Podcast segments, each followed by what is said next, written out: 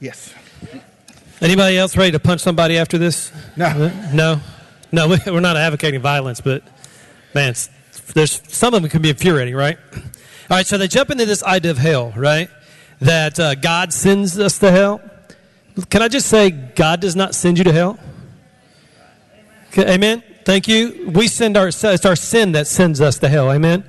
So I just want to make sure that's clear because that's man. All right, I'm going to get into that in one second, but I just want to put this out there because I've had the benefit of watching this segment seven, eight, nine times. So some of my visceral reactions were not as extreme, and I was able to be more analytical. If you've just watched this and you're thinking, like, what the heck are these guys talking about? What is all this nonsense, this jargon, this mumbo jumbo, theist, pantheist, perennialism, panentheism, all that nonsense? It, let me just encourage you you're not alone in that, okay? All of the best lies are developed from some idea of truth. So, what they've done is take a baseline of truth and then blow it out and they use very sophisticated words to convince you that they know what they're talking about. So let me give you one clear indicator that someone is about to give you false doctrine. If they're sitting with Oprah and she endorses their doctrine, then now that is a right now statement. If something changes and Oprah changes her views and comes out publicly, it is not beyond God's power to bring her home if she will have a submitted heart. But as it stands right now, if somebody is on the stage with Oprah and they are in communion and agreement, there's false doctrine coming out. Okay? Regardless of the fancy words they use, no matter how they dress the pig, it's still a pig. Okay. So, moving into the idea of hell, what I would like to do is go back to the beginning. And I've referenced this several times with Russell Berger and Bart Campolo and how they run parallel from with each other and they deal with the same struggles and come to different conclusions. Bart was raised in church. His father, a very prominent and popular evangelist. Who's very into New Age. Very okay, so yeah. That explains a lot about him if you understand his father. You you typically heard little clips on the radio in regards to him, and they sounded good, but he's very much into New Age. If you're reading his old books, you'll see that. So Bart comes up in church, but he says he doesn't believe in God. Russell just says, I'm an atheist. I don't believe in God. He stands on that. In the first segment, we see they come to where they are struggling with sexual immorality. Russell says, You know, it, it just feels wrong that these people I know and care about are under judgment. And Bart has the same conclusion or same idea. It feels wrong. Russell comes to the conclusion that I can't trust my feelings because feelings led me into atheism and I stayed under condemnation for that long time. Bart says the Bible must be wrong. So you see how it doesn't matter where you're raised, it matters that you come before God with a submitted heart, that you are searching His Word so that you will learn the truth. Not that you can invent the truth or manipulate the word to fit the truth right. you've already invented. In the second segment, we see that they both deal with suffering. Bart is an inner city minister, and he says, I've seen too much suffering to believe in a sovereign God. So again, he lands on rejection. God is wrong. God is wrong in the Bible. God is not sovereign. He can't be in control of this because I see suffering. Russell and his family have gone through suffering, intense suffering, a genetic disorder that is present in the wife and the daughter. And he stands there and says, calmly and articulately, that if I could change that, I would not, because God has made his sovereignty known through our suffering. We were lost in our own way. I was an atheist. She was into New Age, had created her own God in her mind. And this suffering has recentered us. So the destruction of the flesh is good for the preservation of my spirit. I, my eternity is secure now because of this suffering. So if you do not seek the truth, God is going to turn you over to foolish thinking. That is right out of Romans 1. So now they both are dealing with the doctrine of hell. They're struggling with the doctrine of hell.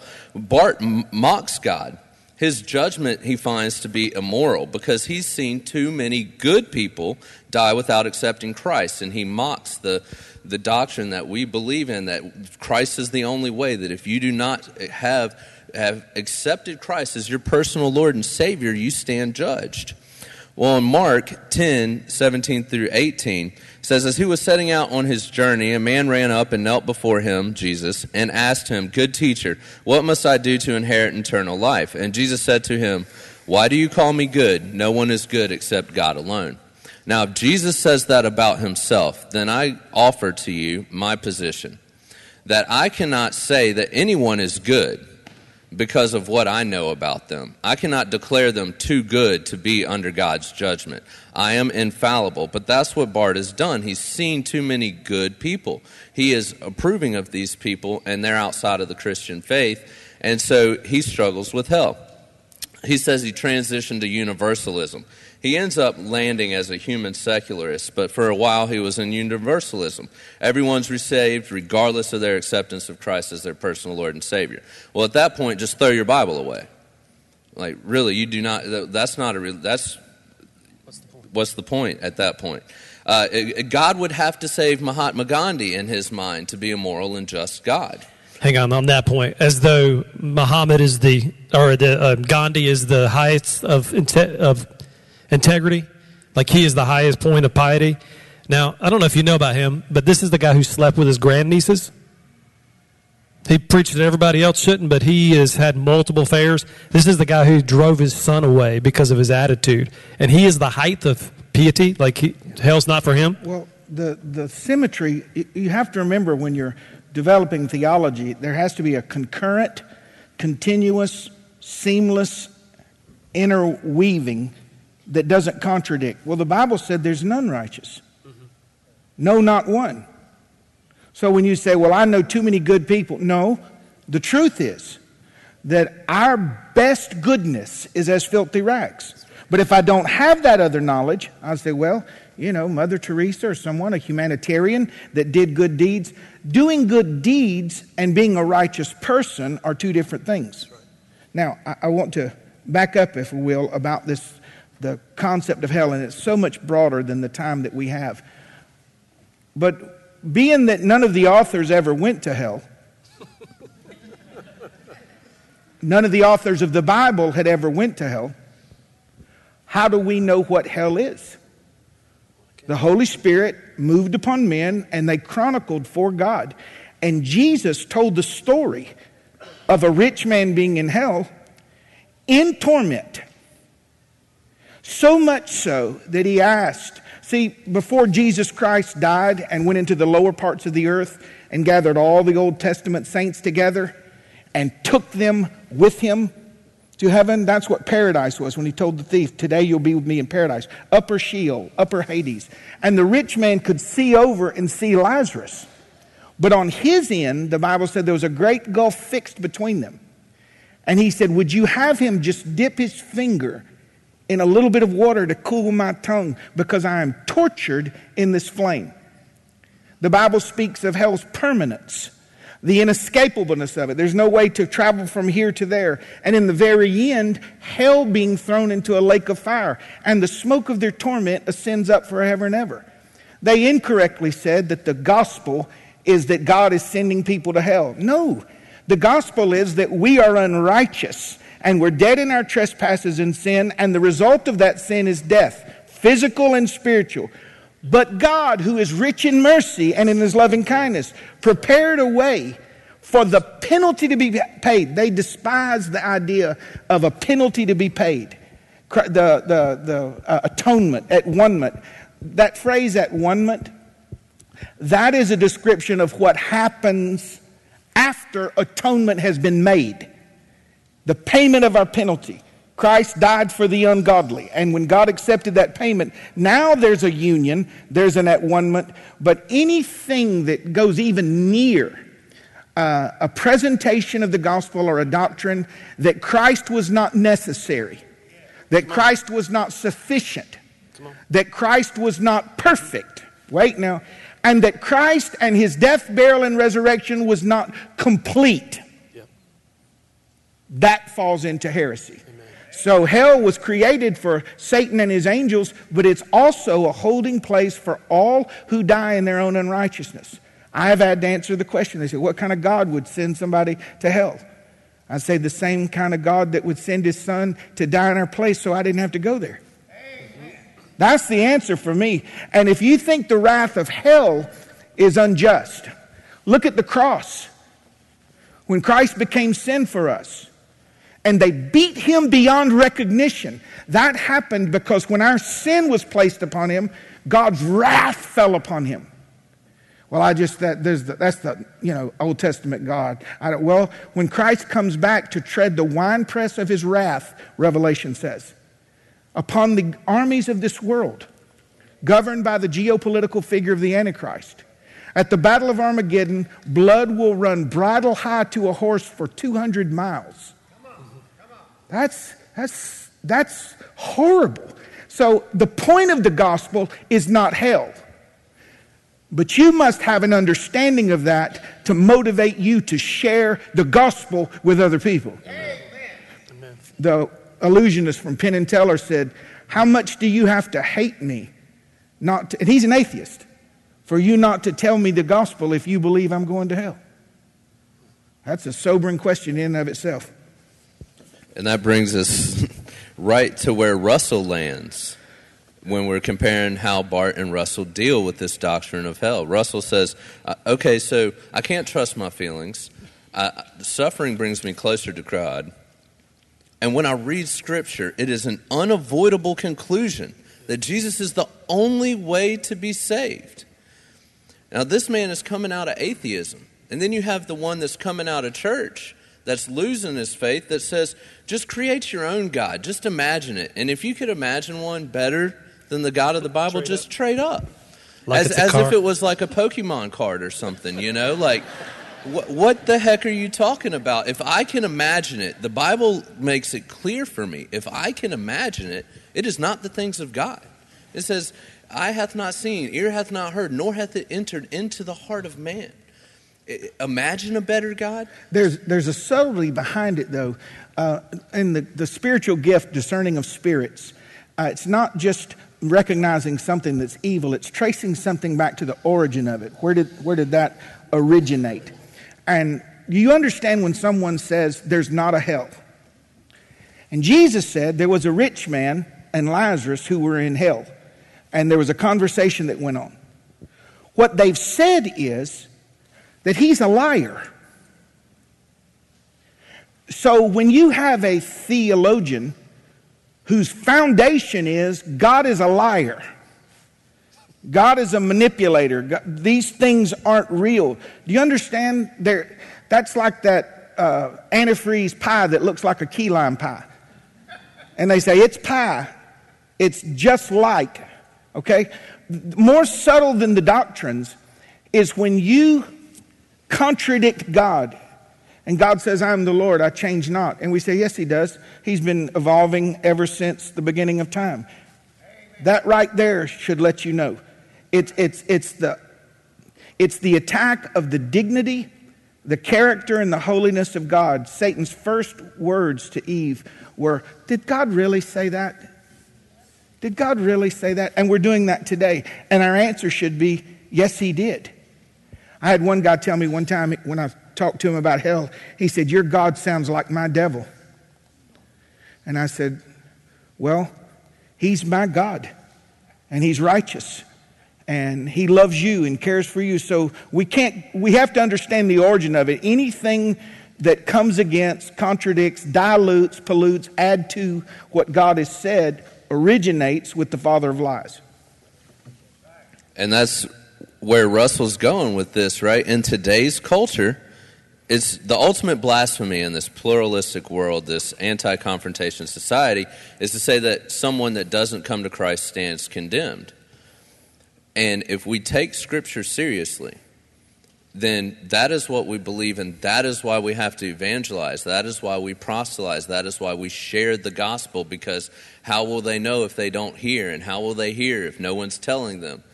And that's what the conflict he faced with his wife. His wife says, When Russell wanted to go to church, I was mad because I'm spiritual, I'm not religious. I've created in my mind and traded up. I have this Zen, Buddha, Jesus character that I worship. And Old Testament, God is angry, and then he had a kid and chilled out a bit. And the New Testament, God is nice. And, and I didn't want to give that up. And I knew that when my husband says, let's go to church, if I get into the Word of God, I'm not going to be able to stay in this place. I'm going to have to confront this. I'm going to have to destroy this God that I have set up as an idol in my life. The unbelieving world hates to hear from someone that they are under judgment. And, and that's because they're too proud. I'm proud. You can't judge me. You can't judge me. And in humility and in love, we share the truth that hell is real, that Jesus spoke about it more than anybody else in the New Testament, that it is imperative, imperative, church family, that we are in the Word of God, that we know what we believe. Because I can stand across sit across the table from any of those guys using hyped up language and say, no, that's not right. I might not be able to match you with degrees on the walls behind me, and I might not be able to articulate as well as you can because you've spent 30 years developing this heretical doctrine. But I can stand here and tell you that I'm a believer in the Word of God, and the things you're saying don't line up with the Word of God, and I will always put my faith in the Word of God before I do any man. Go ahead, buddy.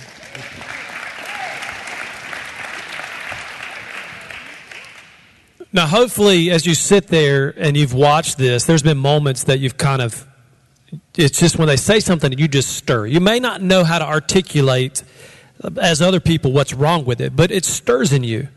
And the Holy Spirit will quicken you. Some of you may wonder, how do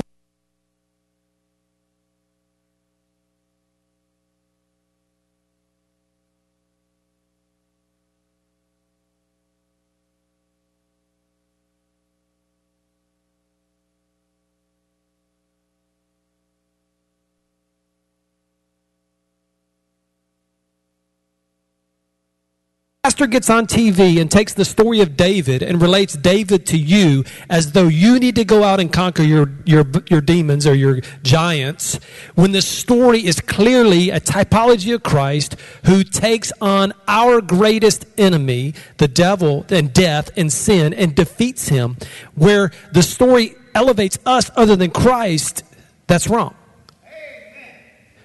Christ is the one who is our champion.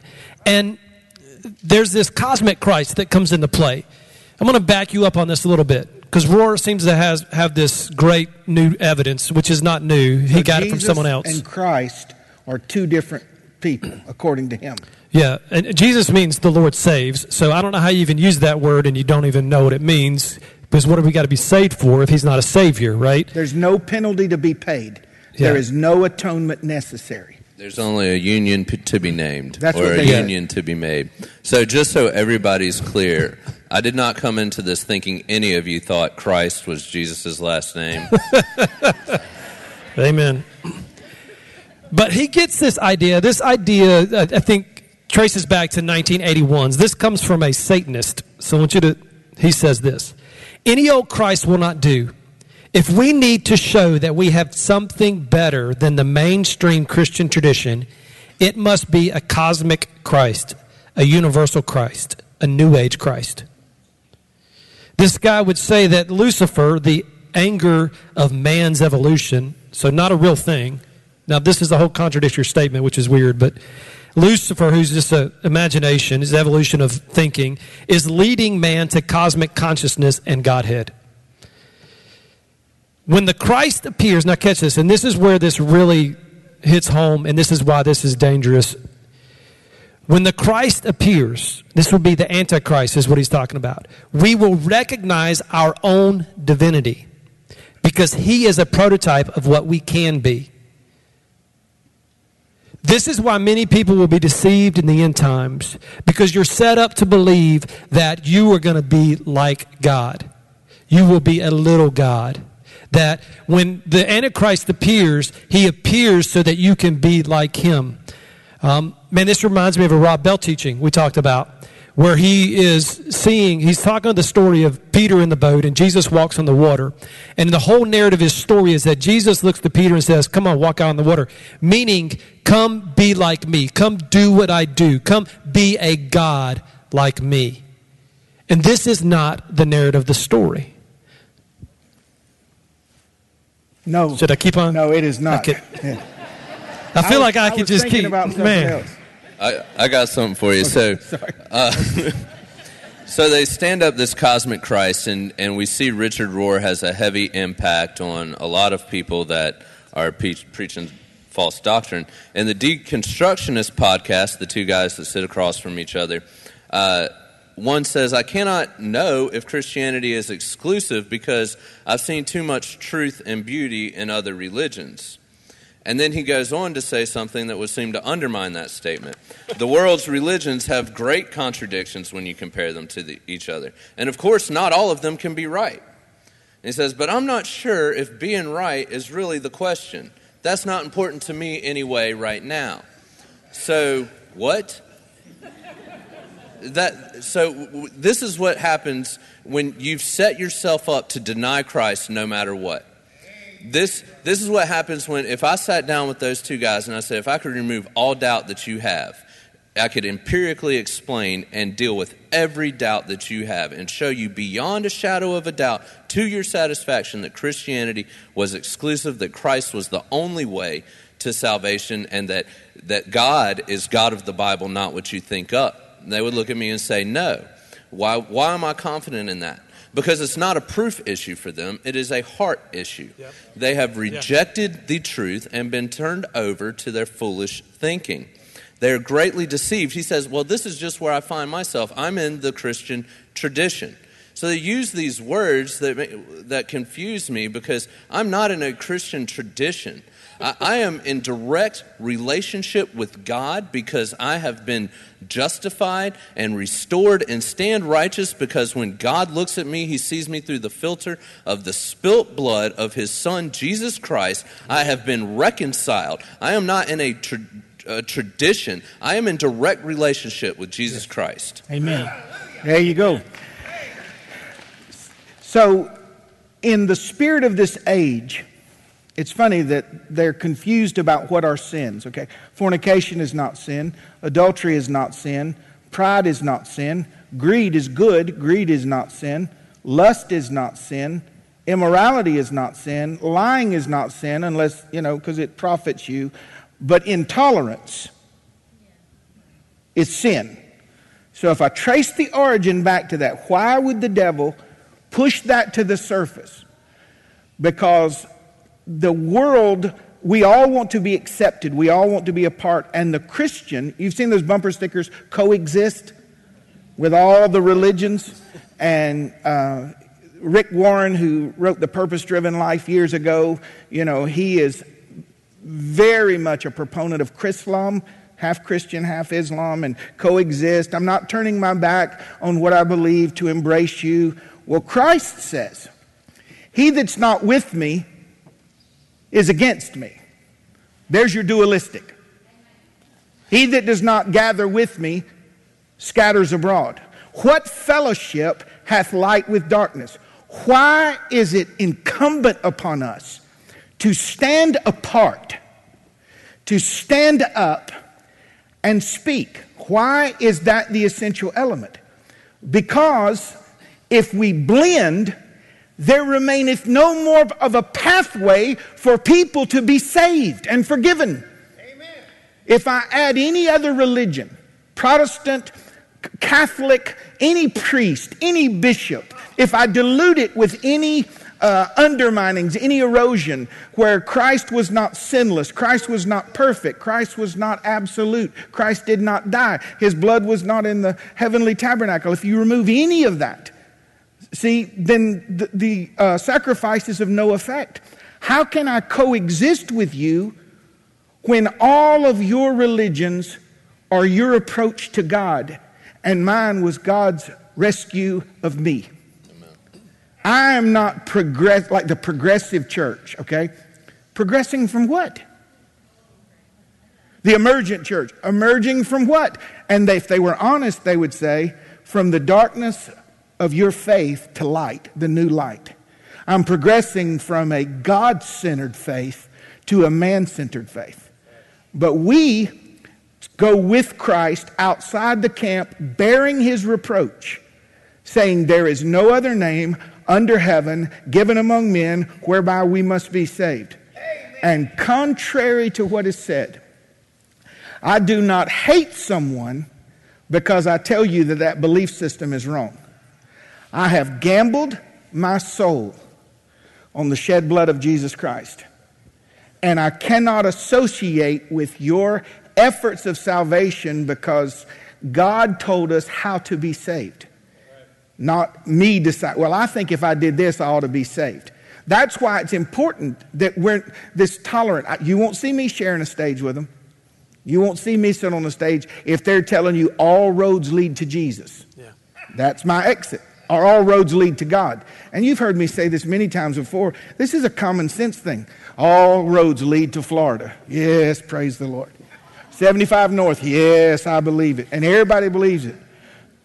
And you go, no, it doesn't. Why are you so judgmental? Uh, just 75 North doesn't go to Florida. Bigot? 285. 285, yeah. Leads to, no, no, it doesn't. Who made you judge? Just 75 doesn't go to 75 North doesn't go to Florida. That's all I'm saying. We have to be okay with the reproach. If they called the master of the house Christ Beelzebub, don't you think they're going to call you something?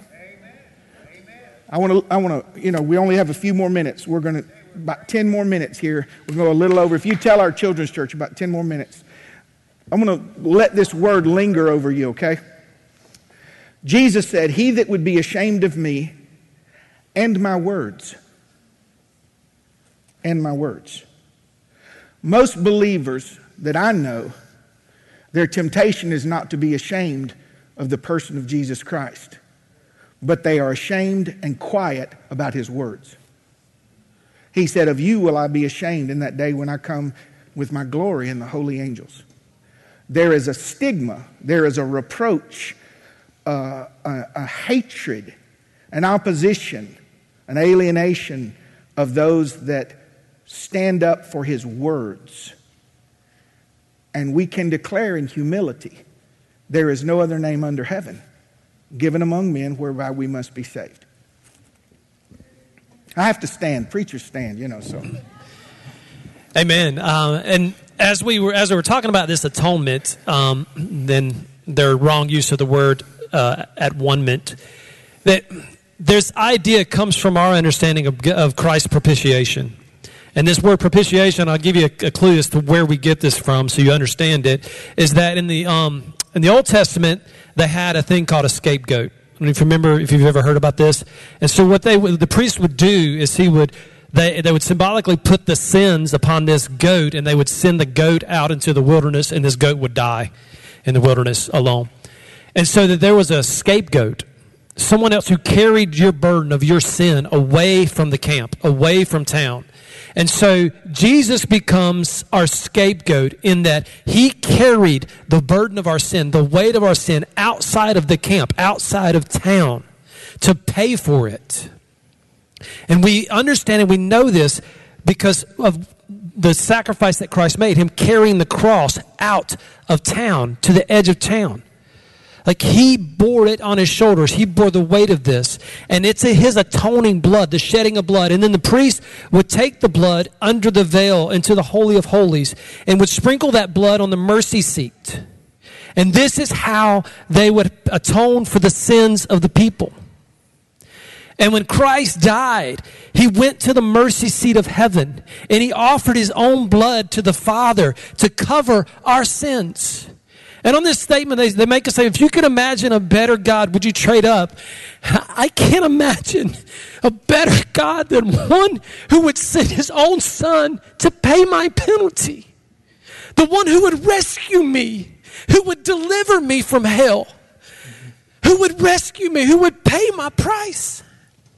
And I want to trade up? No, I don't want to trade up. I'm driving a Ferrari. Yeah. Amen. Thank you, guys. Y'all give them a hand this morning, would you? Brooke, if you would come, please.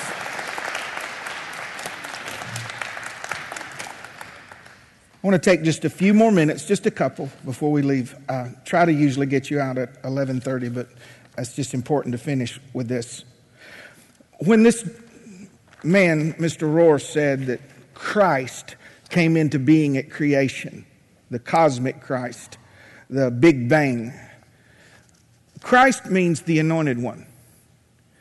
It means the, the, the one that was set apart, Messiah. Okay? Now listen to this. He is saying that the world is Christ. The divinity of you is Christ. I see Christ in you. Not to fellow believers, but to the world. We're all children of God. Jesus said in the last day, Many will come in my name saying, I am Christ. Have you thought of this compared to the New Age? So, do, in dual thinking, there will be people that come on the scene claiming to be the historical Christ, and there are people claiming to be this cosmic Christ. Christ dwells in me, and I dwell in him through a divine act of regeneration that was made possible by the blood of Christ. I want to cover this final thing before we dismiss this morning. The inclusion gospel has spread all over the world. The West is being inundated with it now. Many preachers that I knew, I have a buddy of mine, we started off at the same time as youth pastors. And a few years ago, he got sucked into this. Everyone is saved. Everyone is saved. J- Jesus reconciled the world to God. I just want to clarify that this statement before I pray over you this morning. Christ's reconciliation of the world put the world in position that whosoever calleth on the name of the Lord shall be saved. It wasn't the salvation of every person, it made possible the salvation of, of, of the world. The gospel is inclusion. The Bible shows us a picture in heaven. It says that I saw people from every tongue, nation, kindred, and tribe singing praises to the Lamb. It includes all colors, all ages, all abilities, all giftings, successful, unsuccessful. There was it's, it's an inclusionary net thrown out to the world that says, Whosoever will, let him drink of the water of life freely but it is also exclusive that no man can come to the Father but by me. The historical Jesus Christ of the Bible. We need, we need to think through this idea of hell. If Christ said it's real, how can we act like it's not? It's not the theme of the gospel, but it is the motivator of the gospel our prayers will be intensified. I no, I can't I can't process how we could send someone to hell. We. But I also have never viewed sin through the eyes of a perfect, thrice holy God. And I know this because of the salvation He provided, He is good and He is kind and He is merciful. So, I, I want to thank you for taking this journey with us. I know it's, it's stretching and difficult, but it ought to be encouraging as well. You're in the ark. How many of you heard the door shut behind you and God shut you in? And when the storm of wrath hits this world, we are kept, we are sealed. Would you stand with me this morning? Some of you know this, some of you may not. I came across it early on in my faith. Uh, don't you love it when you're studying the Bible and you get, I, when, when you get a nugget, like something you've never heard somebody else saying, you oh, don't you just love that? Early on in my faith, I was studying about God's uh, the ark and told him how to build it. And there's a place, you go look it up and pull out your concordance and prove me, see if I'm right. It says, And Noah pitched the ark within and without with pitch, So that's kind of a gooey tar substance. So inside and outside, you know, I'd, I'd want it sealed. If you know, flex flex uh, spray or whatever was called. Don't believe that boat that was made out of flex seal. Don't just. Not saying ain't good product, but so they pitched it within and without with pitch to keep the water out. Did you know that word pitch is also translated atonement? So, what does that mean? That in a type, God is saying, What Jesus did for you keeps all the wrath out of your boat. What Christ did for you keeps all the wrath out of your boat. You float safely through it all because of Christ's atonement made for you. Now, at one is a result. Atonement made the result possible. Father, we bless you today. We thank you for the truth of your word. Forever settled in heaven, not one jot or tittle will ever pass away till all things be fulfilled. Our hope is built on nothing less than Jesus' blood and righteousness. I dare not trust the sweetest frame, but wholly lean on Jesus' name. On Christ the solid rock we stand. All other ground, all other religions, all other systems are a sinking sand. Thank you for the security we have in you, O Lord. And don't let us be snug in our doctrines. Don't let there be an elitist spirit. May it humble us to no end, and may we open our mouths and share the gospel to those that know not. Because Satan hath blinded the eyes of them that do not believe, lest the light of the glorious gospel should shine unto them. And Lord, may Christ Chapel Macon be sober, active, and effective in the ministry you called us to do, sharing the gospel of Jesus Christ. And all God's people said, Amen. Join us tonight, 6 o'clock in the grill, for a recap of this morning's message.